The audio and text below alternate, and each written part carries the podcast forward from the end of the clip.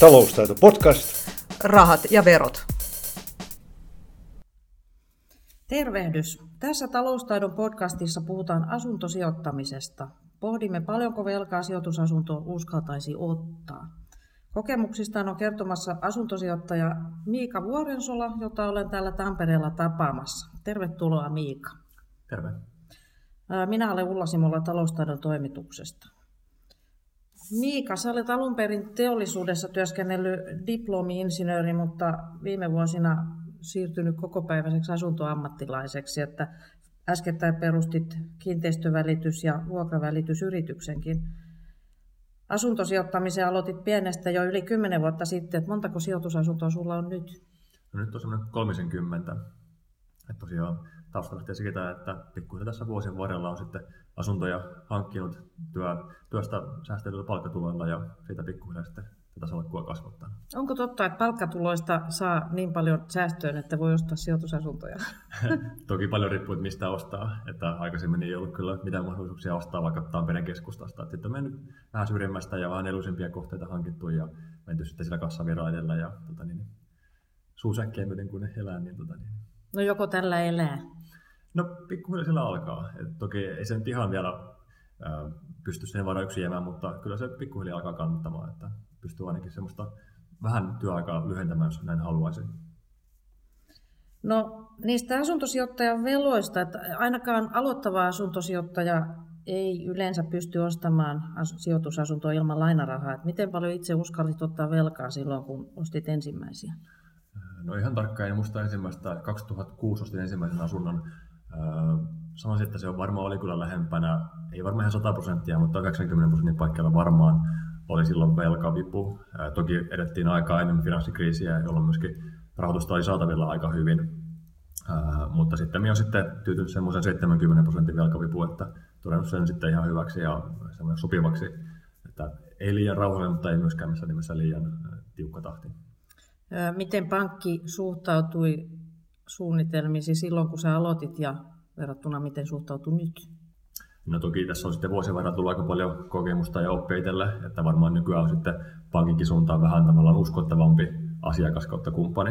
Että silloin kun ensimmäistä sijoitusasuntoa hankin, niin, niin tota, tietysti aika hepposilla taidollahan varmaan oltiin liikenteessä, liikenteessä silloin, että, että kyllähän sen varmasti rahoittajan näkökulmasta koko homma on pitkälti omiin ansiotuloihin. Että on, on niin vakituinen työ ja, ja sieltä kautta sitten vakituiset tulot, niin sen varassa mentiin pitkälti.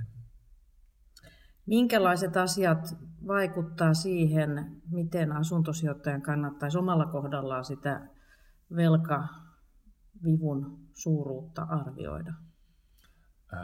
Kyllä se lähtee oikeastaan kaksi tärkeää asiaa. Että se oma henkilökohtainen taloustilanne ja sitten se kohde, että mistä sen kohteen hankkii ja sitten millä se sitten rahoitetaan ja miten se maksetaan. Et siinä on sitten taas niin kuin, tosi monta pientä asiaa, mitkä vaikuttaa siihen, mutta mutta tota, niin, niin, se kassavirta on yksi aika tärkeä monelle sijoittajalle nykyään. Eli katsotaan sitä, että paljonko sitten vuokratulosta jää sitten kulujen ja lainanhoitomaksujen jälkeen käteen. Et jos se menee paljon pakkaselle, niin, niin sitten sen kohteiden määrän lisäys voi olla hankala jossain kohtaa. Et jos 100 euroa pitäisi käydä kukkarosta per asunto ja niitä kohteita hankkikin 10, niin se onkin jo sitten 1000 euroa kuussa, kun pitäisi löytää omasta taskusta rahaa joka kuukausi. Ja sitten jos korot lähtee nousemaan, niin sitten toki riskit kasvaa aika, aika hurjaa tahtia. Voiko sanoa jotain yleistä nyrkkisääntöä tästä prosenttimäärästä, miten paljon velkaa voisi olla asunnon arvon nähden? No mä sanoisin, että 70 on aika niin hyvä NS-maksimi. Et parempi ehkä lähteä vähän kevyemmin liikkeelle, joskin tietysti taas toinen puoli on se, että jos tähtää vaikka 50 prosentin velkavipuun, tarkoittaa sitä, että pitää olla puolet omaa rahaa, jonka keräämiseen voi kestää aika kauan. Ja sitten taas monet saattaa olla vähän malttamattomikin alussa, että pitäisi se kodin nopeasti hankkia jolloin sitä velkavipua sitten käytetään enemmän. Mutta kyllä myöskin taas Suomen rahoituslaitokset aika hyvistä ää, asiakkaan riskiä haarukoi, että nykyään tehdään tämä tar- ää, stressitesti 6 prosentin korkotasolla, että kuinka se asiakkaan talous siitä selviää. Niin taas sieltä tulee sitä vähän niin kuin pakostakin sitä riskien hallintaa, että mm. ei pysty ihan mielimmäinen sitä velkaakaan sitten ottamaan. Se on aikamoinen stressitesti nykypäivänä 6 prosenttia. Joo, kyllä se kieltämättä on aika korkea. Että itsekin sitä vähän tavallaan ihmettelen, että kun pikemminkin puhe näyttää siihen suuntaan olemaan, että onko Eurooppa nyt sitten Japanin tiellä, että NS pysyvät nollakorot, mm. niin tota 6 prosenttia on kyllä tuntuu aika kaukaiselta varsinkin jos sitten pelaa siihen, että nykyään saa kiinteätä korkoa noin 2 prosentin paikkeilla. Eli jos sulla on vaikka 10-15 vuoden kiinteä korko, niin, niin tota, sielläkin sitten jo saa sitä riskiä aika hyvin rajattua. Mutta varmaan parempi niin, että, että riskejä rajataan enemmän kuin vähemmän. Nimenomaan, mieluummin. Aika moni asuntosijoittaja tuntuu ajattelevan niin, että kun ottaa lainaa, niin se asunto hoitaa itse itsensä, eli, eli, eli sä et tarvitse niin kuin sitten mitään muuta varallisuutta tai juoksevaa kuluun varattua rahaa. Pitääkö se paikkansa?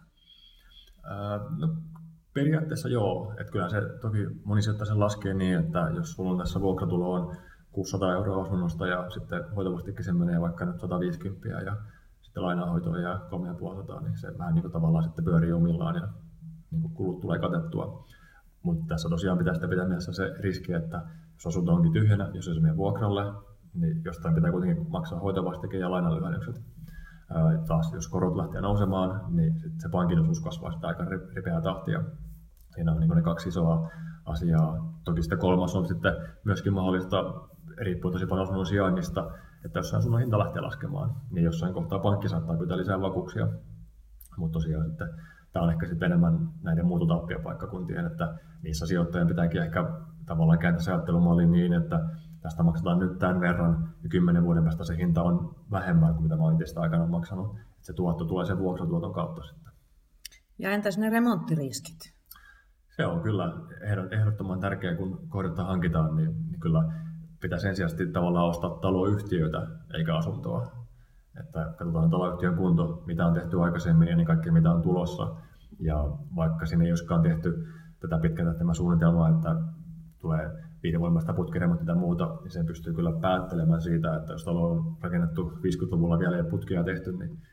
Kyllä Tehtäväksi tulee. Niin. Mm. Onko jotain muita yllätyksiä, mihin, mihin asuntosijoittajan kannattaisi varautua, jos se velalla tekee ostoksia? No, tuota, niin, niin, toki se niin kokonaistalouskuvio kannattaa miettiä, että kuinka vakalla on ne omat tulot ja kuinka sitä lainaa sitten maksetaan. Että tosiaan niin suurin riski mä melkein sanoisin, että on se korkojen nousu. Et kun siihen ei pysty itse vaikuttamaan ollenkaan. Kun sitten taas vuokrattavuuteen pystyy hyvinkin paljon vaikuttaa itse, että mistä sen kohteen hankkii ja missä kunnossa sitä asuntoa pitää. Niin sitä kautta sitten hyvä kuntoinen asunto houkuttaa myöskin hyviä vuokralaisia, jolloin vuokratulo on suhteellisen varmaa, kun taas jos se asunto on vähän syrjimmässä tai huonokuntoinen, niin sitten voi tulla tyhjiä kuukausia, ja jolla, jos tuota seuraa se, että pitää löytyä se raha jotain muuta kautta, eli omista palkkatuloista. Sä kun olet tekemisissä muiden asuntosijoittajien kanssa, niin minkälainen tuntuma sulla on siihen, että ottaako ihmiset nämä riskit tosissaan? Äh, kyllä mä sanoisin, että aika hyvin. Ja siis äh, se porukka, joka sanotaan ottaa 90 prosentin velkavipua, niin on aika pieni loppujen lopuksi. Että sitten melkein uskaltaisin väittää, että kappalemääräisesti on isompi se porukka, jolla velkaa ei ole ollenkaan tai 10-20 prosenttia. Sitten taas se on niin hyvin turvallisella pohjalla. Ja monesti nämä asunnot vielä on tosi hyvällä sijainnilla. Muistaakseni Suomen vuokranantajan tutkimuksenkin mukaan niin keskimääräinen velkavipu on reilusti alle 50 prosenttia. Et, et, et sinällään kokonaisuutena koko asuntosijoituskenttä on, näen sen kuitenkin aika, aika turvallisena. No uudistaloissahan yhtiölainojen osuus on nykyään yleensä 70 prosenttia asunnon hinnasta. Onko nämä yhtiölainat, isot yhtiölainat sijoittajan näkökulmasta etu vai riski? no sekä että ehkä. Et toki siinä on siis se hyöty, että se laina on valmiiksi neuvoteltu. Tavallaan sitten sijoittajalla on niin yksi homma vähemmän kuin tarvitsee omaa rahoitusta ehkä niin paljon miettiä. Sitten taas tehty riski, mitä on paljon puhuttu julkisuudessa, on yrittää yhtiöllä tätä, jos sitten joku isompi sijoittaja jättääkin vastikkeensa maksamatta ja se kaatuu muiden maksettavaksi. Mutta mä näen tämän kuitenkin aika pienenä riskinä, jos se asunnon sijainti on, on jossain määrin hyvä, koska se kuitenkin taloyhtiö voi aina ottaa asunnon haltuun, vuokrata sen edelleen ja vuokratulolla maksaa hoitovastiketta, tai sitten äärimmäisessä tapauksessa myydä se asunto pois ja niillä sitten kuitata ne saatavat. Niihin liittyy usein lyhennysvapaa näihin yhtiölainoihin. Onko se pakollinen? Käytännössä on. Sehän toimii siis niin, että se on se taloyhtiö päättää sitä ja yksittäinen osakas ei voi lähteä maksamaan sitä pois etuajassa tai viivästyttää maksua, vaan se menee kaikilla samaan tahtiin. Että sen pitää sitten hallituksessa tai yhtiökokouksessa päättää, ja sitten hallitus neuvottelee rahoittajien kanssa, jos halutaankin poistaa se yhtiö, tämä lyhennysvapaa.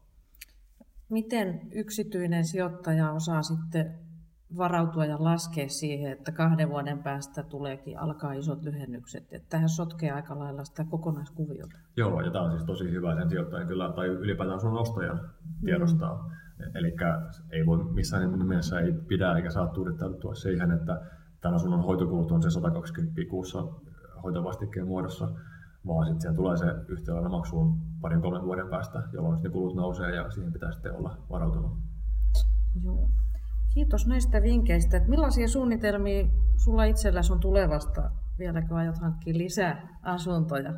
Kyllä, kyllä mä tämä homma on vienyt mun sydämen, eli kyllä tämä ala kiinnostaa ja varmasti täällä tulantomme on pitkään ja, ja tota, tosiaan omat sijoitukset menee kyllä asuntoihin, että tämä on tämmöinen, minkä, missä on hyvä ja mikä osaan ja mikä mua kiinnostaa. No mutta montako kämppää pystyy yksi ihminen pitämään hanskassa? Kyllähän sijoittajilla on, siis puhutaan tuhansista isommilla sijoittajilla, että ei siinä varmaan kattoa tuo, että enemmän sitten kuinka oma vapaa-aika ja muu salli sitten, että jossain kohtaa sitten pakko miettiä muita, että ei pysty enää itse pyörittämään kaikkia asuntoja, niin se tulee ehkä rajaan. Mikä sun mielestä olisi ehkä semmoinen, mitä sä nyt arvioisit, että sä pystyisit omivoimin pyörittämään? No siis meillä on tässä, meillä on asuntopehtorien puolesta huolenpitopalveluissa, meillä on 120 asuntoa, mitä hoidetaan ne on tähän asti kaikki ollut mun näppillä. Niin se on tämä sun yrityksessä. Joo. Joo. Eli yrityksen kautta hoidetaan asiakkaiden asuntoja. Mm. Ja näitä on tosiaan 120 tällä hetkellä, ja ne vielä pyörii niin kuin mun kautta, niin kuin itseni hoitamana. Eli ainakin se 120 on mahdollista yhden henkilön hoitaa. tota, niin, niin, et siinä on niin joku raja. Nyt kyllä huomaa, että nyt alkaa tulla jo tavallaan sitten niin kuin loppuu oma työaika siihen, että ehkä toista 120 ei pysty tähän päälle enää ottamaan, mm. että tässä paikalla pikkuhiljaa sitten pitää alkaa sitten ainakin osa alueesta ulkoistaa muulle. Sähän voit kohta ruveta kilpailemaan työeläkevakuutusyhtiöiden ja muiden isompien toimijoiden kanssa. No, siihen on vielä pitkä tie. Hyvä. No mä toivotan menestystä. Kiitoksia. Kiitos kuulijoille ja Mika Vuorensola, kiitos kun tulit mukaan Taloustaidon podcastiin. Kiitoksia, oli mukava olla.